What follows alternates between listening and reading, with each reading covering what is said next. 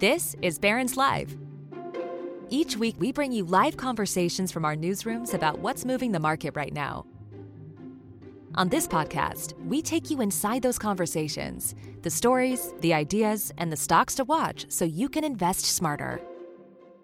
Now, let's dial in. Hello, everyone, and welcome to Barron's Live, our weekly webcast and podcast.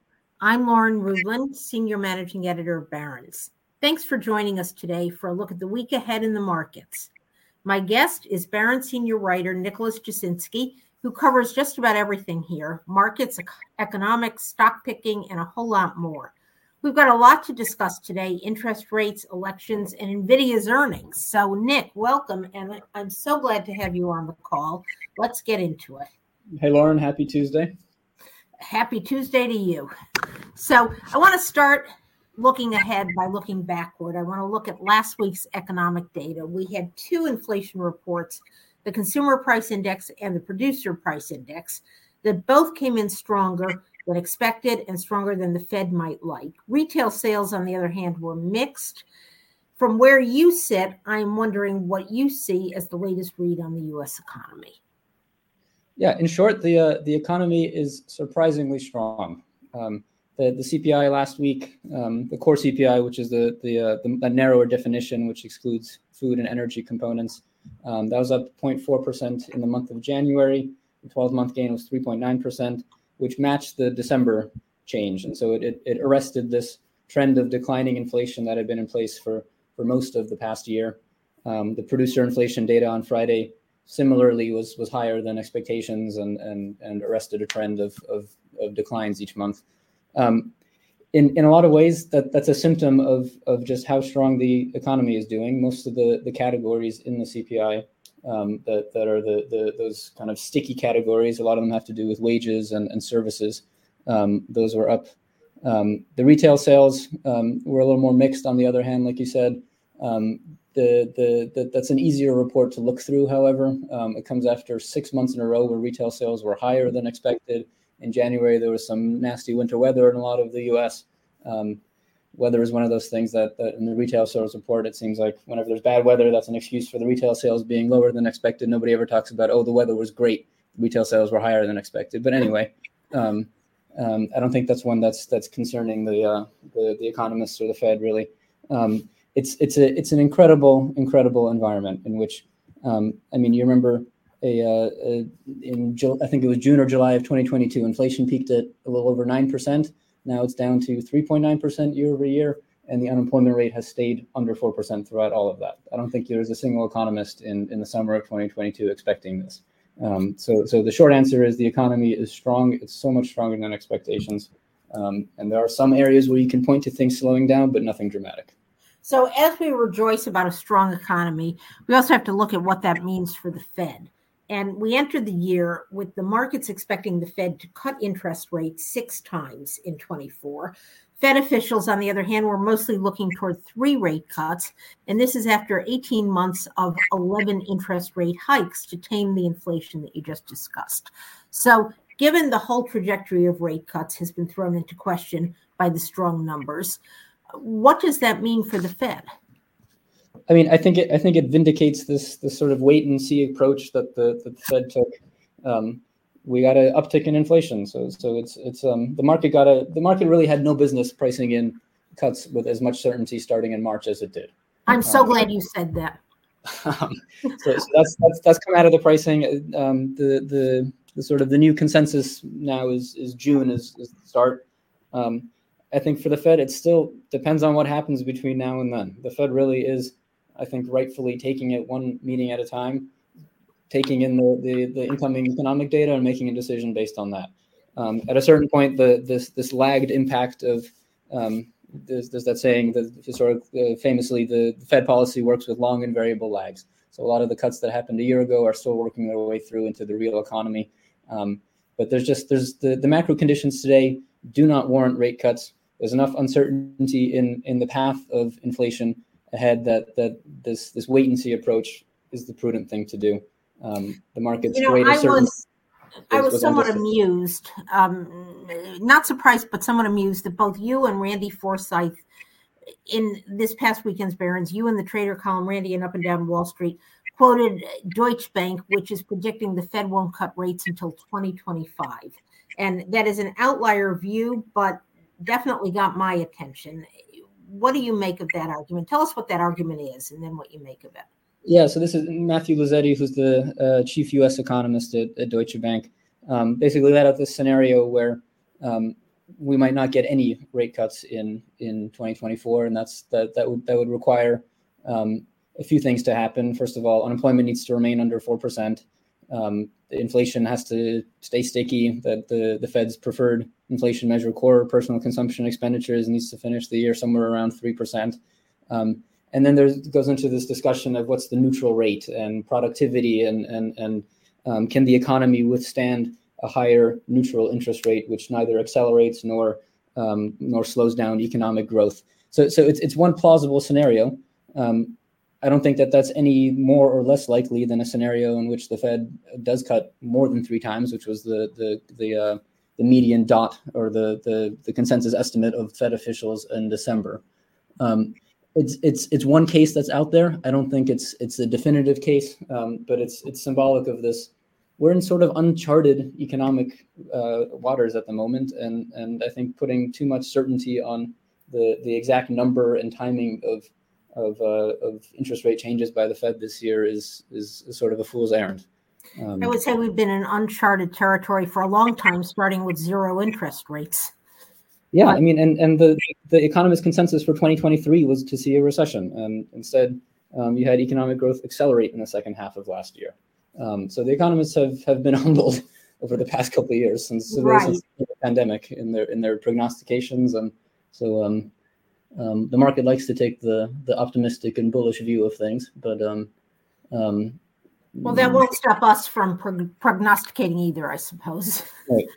So, I want to talk about stocks, though. Even if you assume that the economy is really humming and that the outlook is very bright for the economy, a lot of this is already reflected in stock prices. The S&P 500 is trading for well above 20 times expected earnings should investors be concerned about this? Should they be concerned that the market is overheated and reflects all the good news? Well, so I think what that means is that you probably can't uh, can't count on any expansion in the multiple for for what's going to drive the market higher. Um, but at 20 and a half times forward earnings with an economy that's that's doing quite well, um, earnings forecast. I'm just looking at the analyst consensus for the S&P 500 now um, is for earnings per share to rise more than nine percent this year and then another 13% in 2025. That's um, amazing. Let's so that's fast growth. And and after a couple of years of growth like that, that multiple is not as expensive as it looks like. Um, so I, I, wouldn't count on the multiple going from 20 and a half times to 25 and a half times.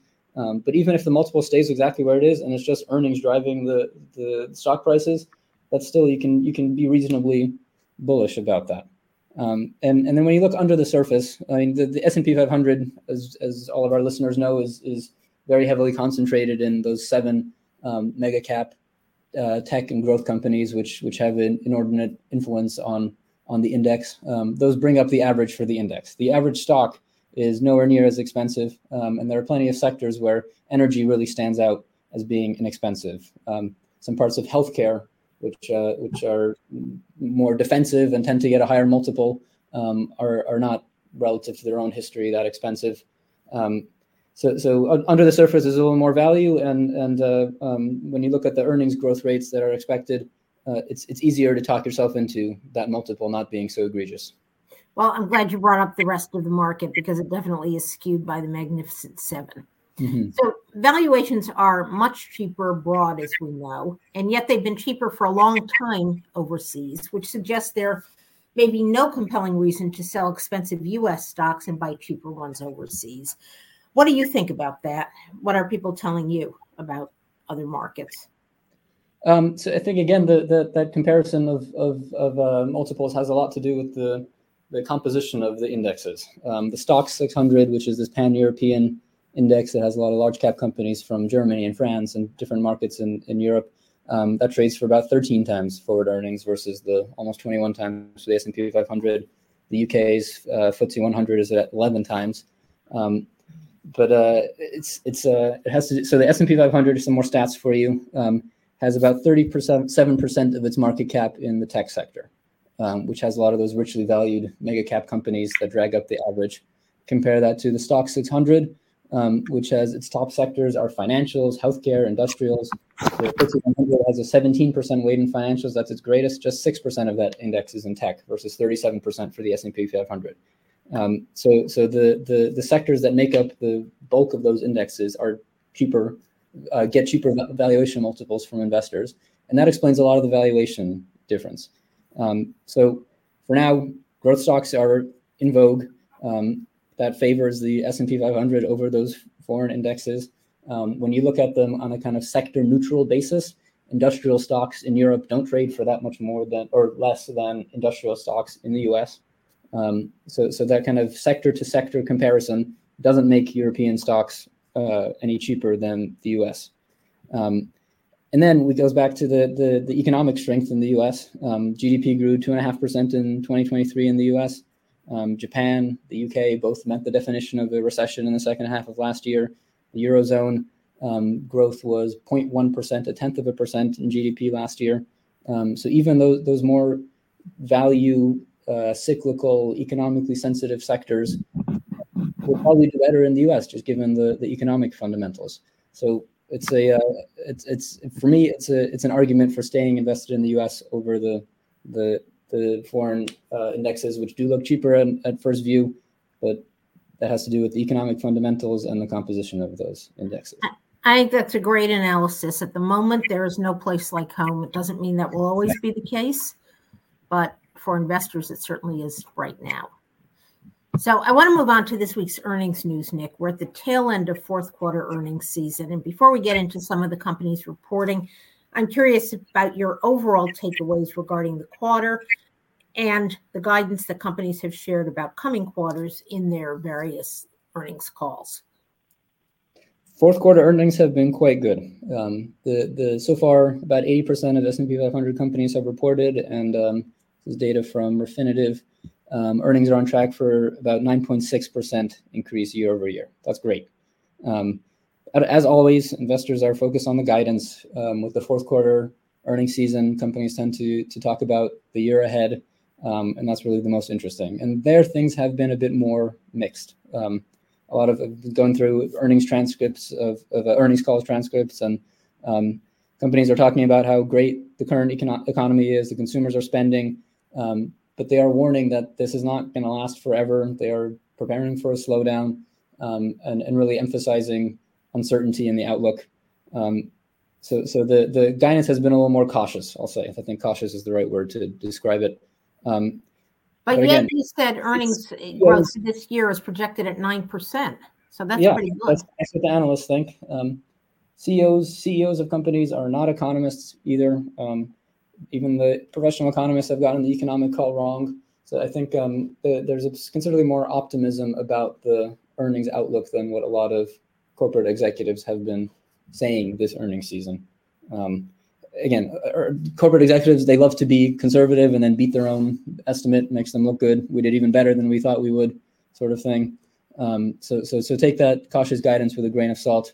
Um, but the uh, certainly the, the quarter, the past quarter has been good, um, and the the outlook has been a little more mixed. Um, but take it with a grain of salt. Well, I'm going to say the glass is at least half full, if not more so. Indeed. All right, let's go on to NVIDIA. The company reports on Wednesday. It is the poster child for the artificial intelligence revolution. NVIDIA makes the chips. And I, I would argue it's probably the most closely followed stock in the S&P 500 these days. What are analysts expecting the company to report? And is the bottom going to fall out of the stock market if NVIDIA disappoints? Yeah, this will be a fun one. On, uh, this is Wednesday evening after the market closes. Um, AI has certainly been the, the outside of the, the Fed and the economy and, and all these macro topics, AI has really been the dominant theme for, for investors, not just mm-hmm. tech investors, but investors overall over the past year. Um, and NVIDIA, a, a, lot of companies have seen their stocks soar based on the, the hype and the expectation that AI is going to transform businesses and lead to all kinds of new revenues that are, that are based on um, selling AI software in most cases. Um, NVIDIA is different in that it's it's it's really it makes GPUs, which are literally the building blocks of of all the software AI use cases and businesses that every single tech company is talking about. You need to buy the chips first to run the AI models that then you can sell to your develop and sell to your customers. Um, so AI is seeing those AI revenues today, whereas a lot of other companies are talking about what they're planning on developing in AI in the future. Um, so for NVIDIA, I mean, the, the, the, the numbers are staggering. The forecast for the quarter is for revenue to be up 237% year over year.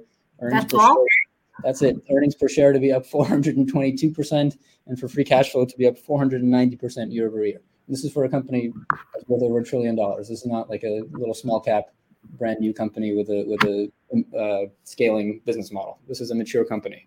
Um, um, so the, the, the, focus is going to be again on the guidance, um, what management has to say about demand, pricing, volume, all that.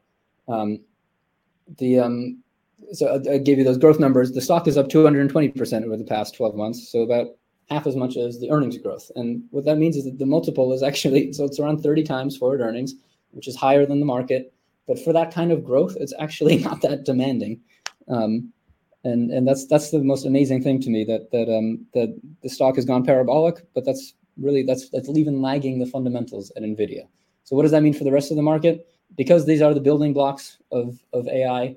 Um, if there is a miss, if guidance is disappointing, then people are going to interpret that as, hmm, a lot of these enterprises that are developing AI businesses and AI use cases, maybe they're actually pulling back on those ambitions. The things are not going as smoothly as we thought, and so so that, that that's going to be this second derivative effect that's going to um, impact sentiment about every other stock that has some sort of AI uh, business model in the works, because Nvidia is just this proxy for for what AI is today. A lot of those other companies haven't really generated AI related revenues yet that's coming in the future. Right now, investors have AI, uh, NVIDIA to, to grasp onto.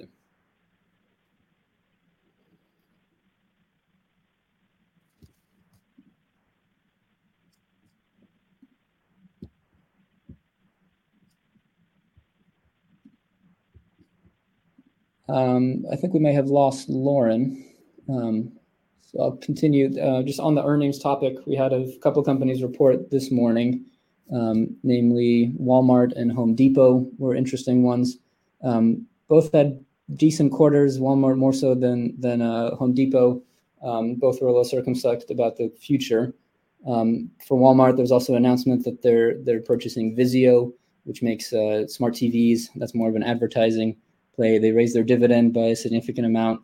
Um, and, and for Walmart, it's uh, sales were up almost six percent from a year earlier um, which was more than analysts had expected.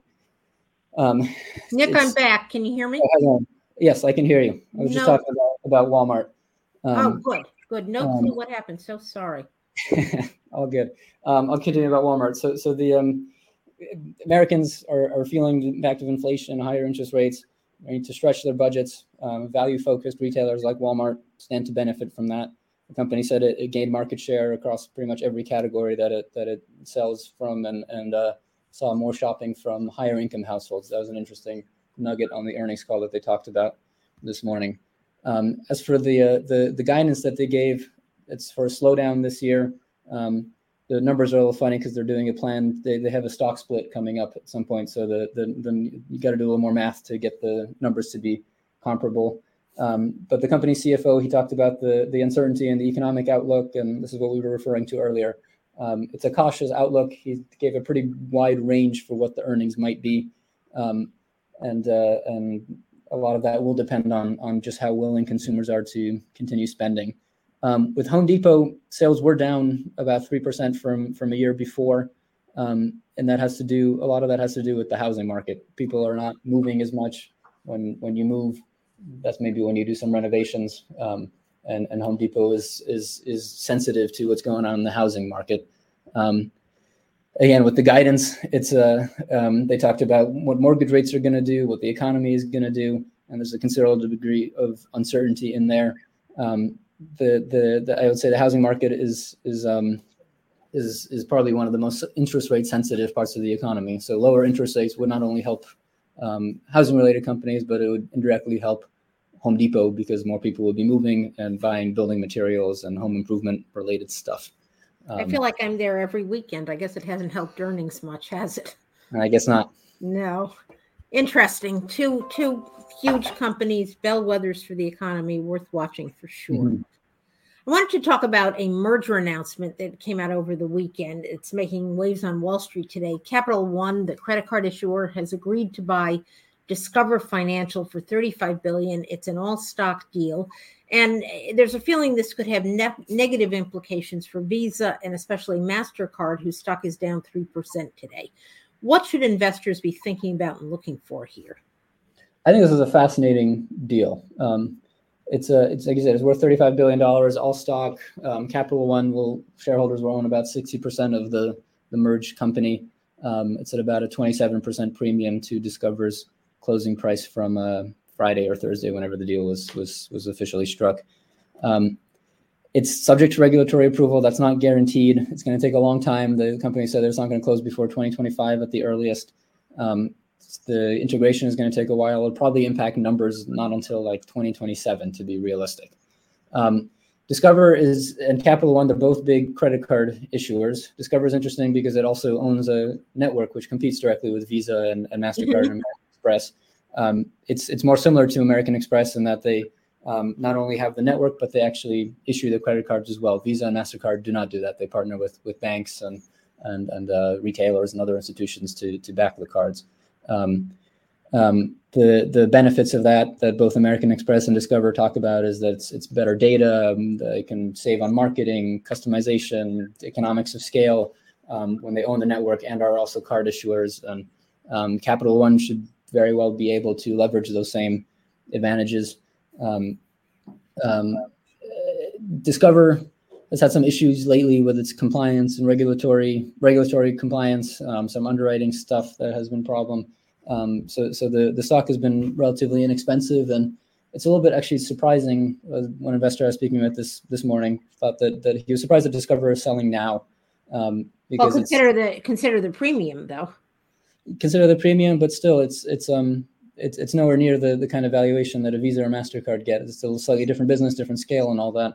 Um, but he this investor thought that that um, he, he would have hoped that Mastercard that Discover management had waited until the credit and macroeconomic environments were a little more promising and and once they got some of those these compliance issues out of the way. Um, anyway, regardless, it's a it's a nice premium for Discover and and and uh, Capital One um, clearly has a long term strategic plan for what to do with this. Um, um, I think it's really interesting. Um, the the the owning the rails plus having the this largest what will become probably the largest credit card issuer business in the U.S. Um, makes Capital One very interesting. Um, I look forward. If regulators to, allow it, of course. Right If regulators are, yeah. So something to watch. I, I, th- I guess the question to sell for in the end is whether the combined company can earn the same sort of multiple that Visa and Mastercard have long enjoyed. Yeah, I mean Visa and Mastercard, especially. I think these are the, the, the greatest big businesses out there. The, the the margins are incredibly wide. There's economies of scale. Um, and it's a business that just gets more and more profitable as it gets bigger. The, the, the marginal cost of processing one more transaction on a network that already exists is zero, and it's just all profit. Um, so having the, the, the issuer side of the of the business and not just the the network um, makes it a slightly different business, but it, but it's but it's uh, um, certainly the, the the credit card network is is tremendous. Well, this will be a little bit of competition if things work out. So should be very interesting. I agree with you. So speaking of weekends, Nick, that was last weekend. This weekend we have the South Carolina primary on Saturday, but of more immediate importance to Berkshire Hathaway, Hathaway will be releasing earnings, quarterly earnings, and Warren Buffett's annual letter. Those both happen on Saturday morning. You're a bit of a Buffettologist yourself. You've been to the annual meeting in Omaha three times why is the annual letter so important? Why do people uh, wait by their screens to read it? And what do you think Buffett will write about this year? Well, the letter is important because I mean Warren, Warren Buffett has a tremendous following, and, and, and legions and legions of investors have have have uh, been inspired to to invest by him and his approach. And he doesn't do that much media. He's not on CNBC every day. Um, so this really is his his way of communicating with with not just Berkshire Hathaway shareholders, but but the world at large.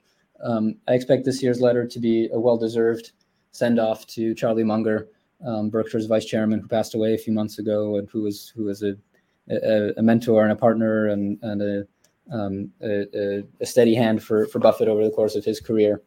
Um, I think that'll be a big part of it, and and um, in, in, recent years, Buffett has also opined a lot on on America and the the the, the trajectory that the country is on, and, and he's he's come away quite optimistic. Don't bet against the U.S. Um, and I think that um, in a in a contentious election year where where there's a lot of pessimism about the world and about the U.S., I, I expect Buffett to to um, to, to to have some some calming things to say about that. Um, I, think, I think about that phrase all the time in connection with Buffett. Yeah. Um, uh, in terms of the the earnings, I don't think there'll be anything particularly dramatic. Um, they should be strong. The economy is good. A lot of the, the businesses, like the railroad, will benefit from that. Um, the utilities will do what the utilities do. The insurance operations will be interesting to watch. Um, Geico has has had an interesting year. Pricing is up. Um, and then as for the the investment portfolio, we've already seen last week some of the the Q4 portfolio moves came out. They trimmed the Apple stake, um, Paramount as well, and increased the position in a in a still undisclosed financial company. Um, one of my colleagues thinks that's maybe a large insurer. Um, will be interesting to, to find out when when the time is right for that. Mm-hmm. So Barron's will be covering the annual letter and the quarterly earnings. So stay tuned for that on Saturday everyone. So, Nick, we have a batch of listener questions and we have some time to take a few. So, I'm going to start out with Ken. He wants to know if you can touch on the outlook for natural gas.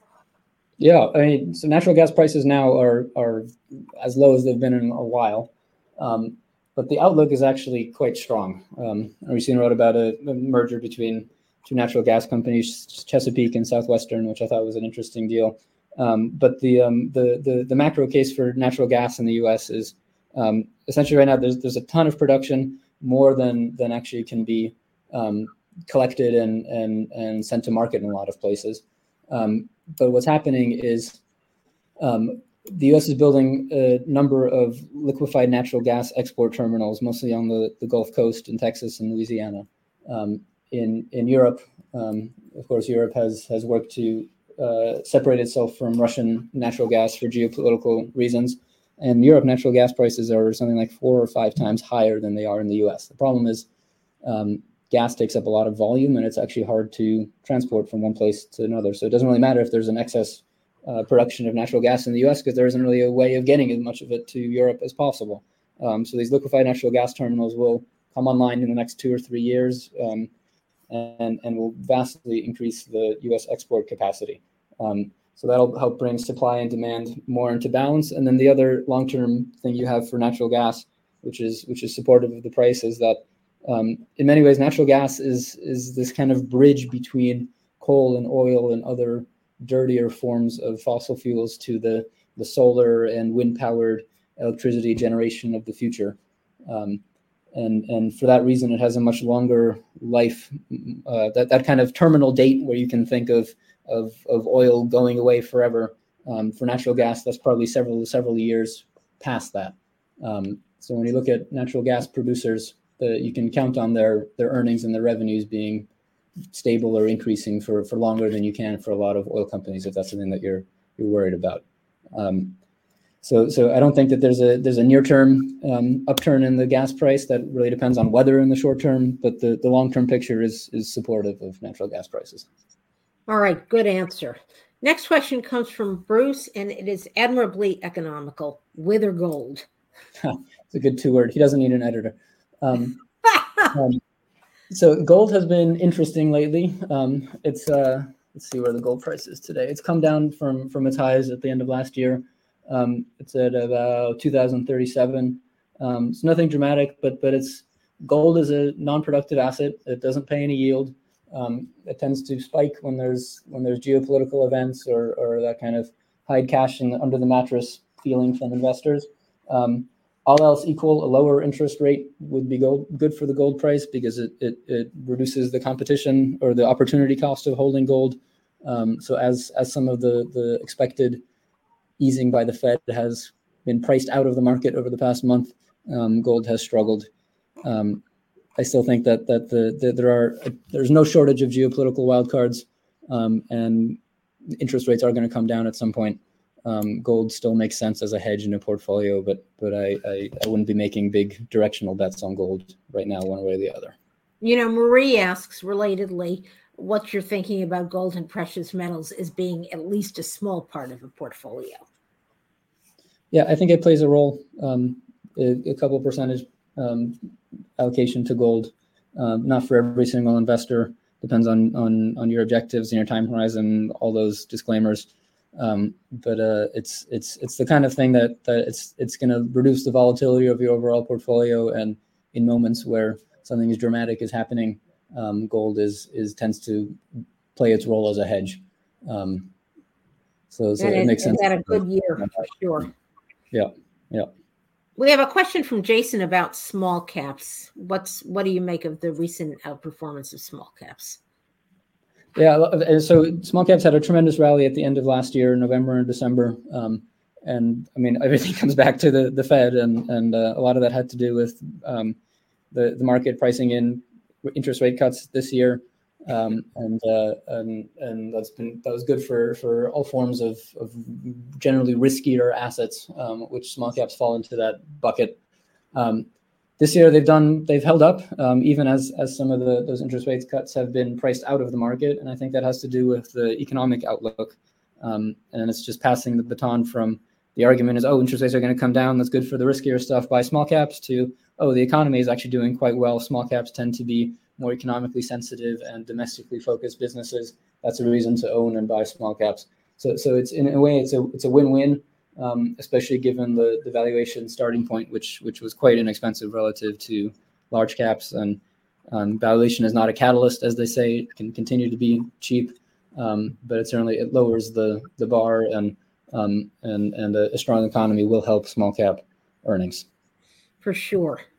So we had a question from Stephen about your view on the industrial sector in the next one to two years. We haven't talked much about industrials. No, we haven't. Um, industrial stocks in the U.S. are a little pricey. Um, there's a the that same economic strength is good for economically sensitive industrial companies, um, but you have this added element of um, these three large government spending bills: the the Infrastructure Act, the IRA, and the CHIPS Act, um, which will lead to more construction, more manufacturing in the U.S. Um, companies also separate from that are from the experience of the past few years with COVID and, and trade wars, have learned that they, they actually want to bring some production back to the US or, or North America, at least to Mexico. Um, all of this is, is leading to this kind of industrial renaissance in the US and maybe taking some of that cyclicality out of the industrial sector. Um, you've seen a higher multiple for the sector as a result of that, um, to the point where I think it is actually rather pricey, um, but but uh, but justifiably so. Um, again, I wouldn't I wouldn't count on multiple expansion for industrials broadly, um, but the earnings should deliver some growth. So a lot of the good news is in the stocks. I think so for industrials, yeah. So you mentioned uh, all that spending, and that leads to a question from Wade. This will be our last one for today. How do you assess the interplay of restrictive monetary policy competing against high or loose fiscal policy and rapidly growing government deficits? I think that's the question of the year. But yeah, what can you make of it at the moment, Nick? Future years, and I mean, it's it's a reality that that the both parties in the U.S. like to spend money and don't like to balance the budget, um, and that that's a problem that. Um, in some ways, you could have said the same thing 10 years ago. There are some folks like Druckenmiller and, and uh, um, and others who who have been beating this drum for a while that the national debt and the deficit is not sustainable. It's going to lead to a great collapse. Um, the problem is deciding when that is going to be. Um, I, I sort of think that I'm going to worry about the national debt when the market does, and so far the market has not. There was a little bit of of of, uh, of tremors in in October, November, where some treasury auctions uh, had a long tail, is the, the term that they use, meaning that there, there wasn't um, that there were signs that there was less demand to fill some of the the, the issuance of treasuries. Um, if you have an actual failed treasury auction where, where the treasury is unable to to to sell some of the the issuance, that I think that would be this kind of um, Minsky moment or the, the, the trigger for uh, for markets to really start worrying about that. Well, for um, a price, you can sell anything, and that's the problem. That's yeah. Um, the price anyway, um, to be paid. I'm wondering if Buffett will say much about that. It's going to go away overnight, but I'm I'm not worried about it until the market is worried about it. That's that's good advice. I'm wondering if Buffett is going to say anything about it in his letter. I guess we'll mm-hmm. wait till Saturday, right? Mm-hmm. We'll see on Saturday. All right, Nick. Thank you so much for thank joining you. me today. This was great, and I want to thank our listeners for tuning in as well. Please join us again at one o'clock for the next virtual live event in our Level Up series. Elizabeth O'Brien, senior personal finance reporter at Barron's will be speaking with Ai-jen Poo, president of the National Domestic Workers Alliance, about America's caregiving challenges. You can still register at events.barrons.com slash level up. I believe we put that in the chat function for those interested. Barron's Live will be back next Monday at noon. I'll be speaking then with Barron's Deputy Editor Ben Levisohn and Andy Acker, a portfolio manager at Janus Henderson who invests in healthcare and biotech stocks. They didn't have the best year. We'll see what 24 brings. I hope you'll join us again next Monday. Thanks again, everyone. Stay well and have a good week.